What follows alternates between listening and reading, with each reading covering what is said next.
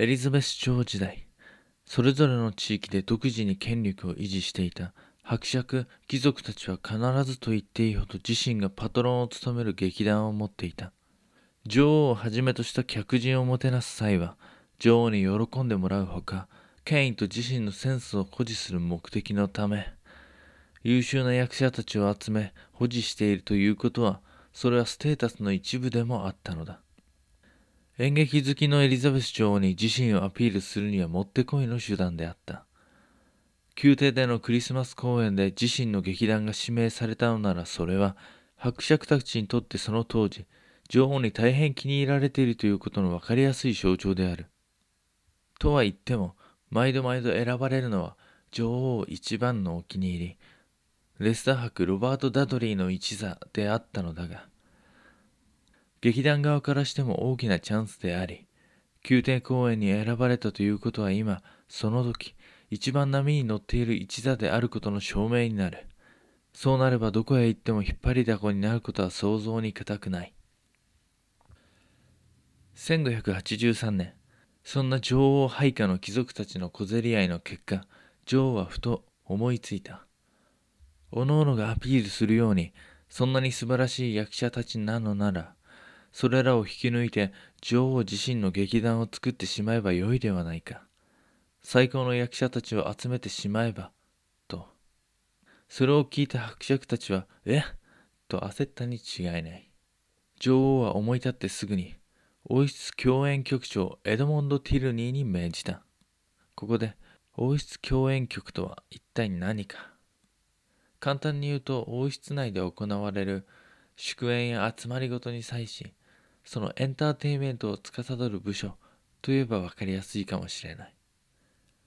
各劇団からよりすぐりを選び、クイーンズメン、女王一座を作るようにと命じた。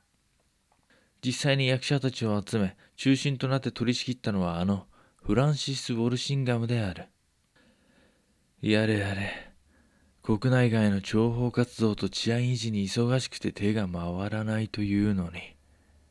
と、疲労困憊でしぶしぶうなずいたかもしれない。ぼやきながらもそこはウォルシンガム、結果から言うと3ヶ月も経たぬうちに女王一座を完成させてしまった。場所は変わってショーディッチ、シアター座。来月の公演スケジュールに頭を悩ませていたかつてのレスター博一座のリーダー、現シアター座オーナー兼プロデューサー、ジェームス・バーベッジのもとに驚くべき知らせが届いた。知らせの内容はこうだ。レスターズ面からよりすぐりの役者を数人、今度新設するクイーンズメンのために引き抜くこととなった。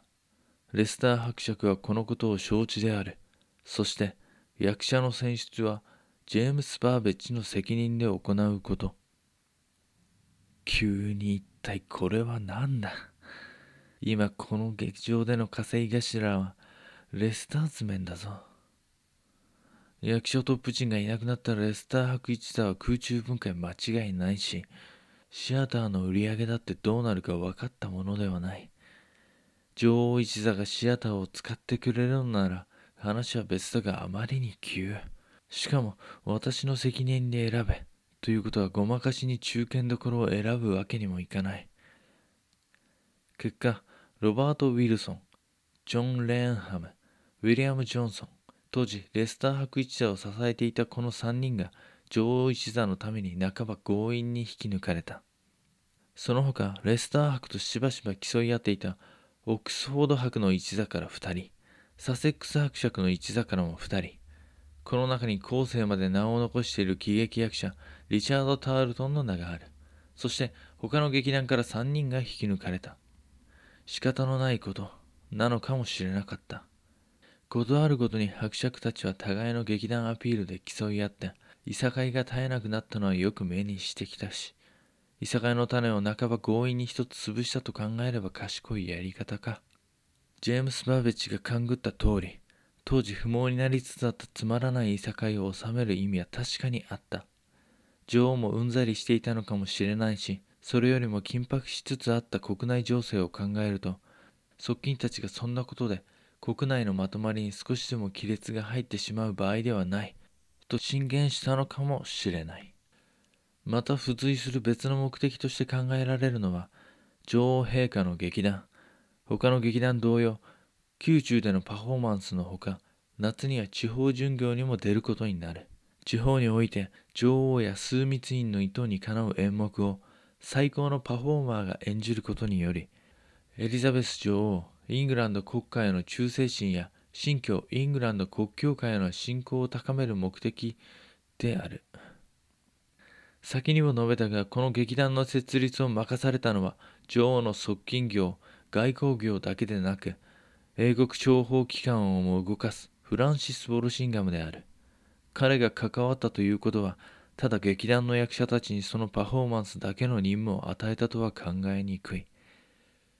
劇団は地方各地を見て回るのだからついでに巡業で訪れた町などの情報も集め報告させていたのだろう。フランシス・ボロシンガム彼なら必ずその任意を与えたはずなのだ。ご存知の通り当時役者の社会的地位は一般には無職放浪者並みに低かったが女王一座のメンバーは他のそれとは違っただろう。女王の後ろ盾のもと地方を回った際は貴族たちとの関わりもまた他の役者同様一般人たちとの関わりも両方持つことができたのではないだろうか。だが役者というものは世間の評判通り変わり者の集まり社会不適合者のようなものも多かった。特に人の注目を集め人気のある役者たちは一癖も二癖もある者たちばかりだった。そんな人気者を集めた女王一座がうまく運営できたのだろうかと。少々いらない心配をしてしまう。そんな女王一座今にも残る。いくつかの出来事の中の一つを紹介しよう。設立したばかりの1583年の6月、ノリッチ、セント・スティーブンズ、ジェームスの義理の兄の劇場、レッドライオン座での事件。女王一座は設立記念にロンドン近郊にある劇場で挨拶回りを兼ね上演して回っていた。レッドライオンではここ数年で一番の客入りを記録していた。新設女王一座がやってきたからだ。数回の上演に分けねばならないほど、客で劇場はごった返していた。一座のセリフも聞こえないほどの客入り。それでも次第に客たちはそのパフォーマンスの迫力に引き込まれていった。劇も中盤に差し掛かった頃、劇場の後方で男が怒鳴り声を上げた。俺がなんだって？ああもう一度言ってみろ。で、ですから、こちらで感激するには入場料をお支払いいただかなくては。うるせえ、俺の顔がわかんねえのか、おル、ールでございます。どなたであっても劇場でご覧になるには、入場料をお支払いいただかなくては、たとえそれが女王陛下であっても。こんな客入りだ。一人くれ構わねえだろうがよ。ケチケチすんじゃねえ。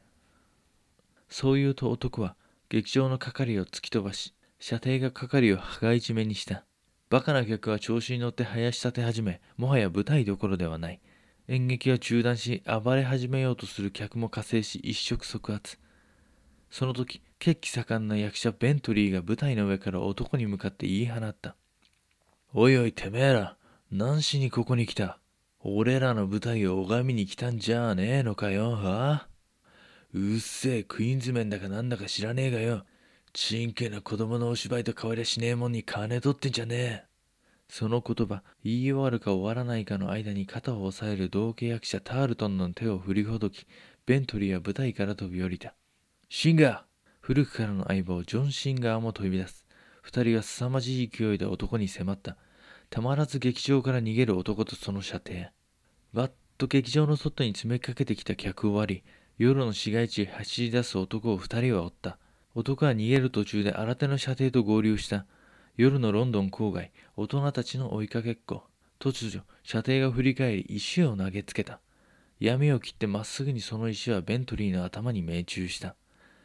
頭を押さえ勢いよく転がるベントリー。しかし、さすがの身のこなしで受け身からすぐに立ち上がり走り出す。頭から血が流れ落ちようともその猛追は止まらなかった。シンガ、剣をついに追いつく二人、石を投げた射程を捉え、剣を射程の首に突きつけ男を制止する。女王陛下なんざ関係ねえ。クイーンズメンの名誉なんかどうだっていい。俺と仲間をコケにしたな。金も払わず劇場にその汚い足を踏み入れたこと、それが許せねえんだよ。俺たちの誇りは金を客から取る。取るからには死んでも演じきる。それが全てなんだよ。お前はあの劇場にいる全ての人間、そして舞台に立った過去の役者、俺たち、未来の役者たち、いつか誰かの誇りまでもぶち壊したんだ。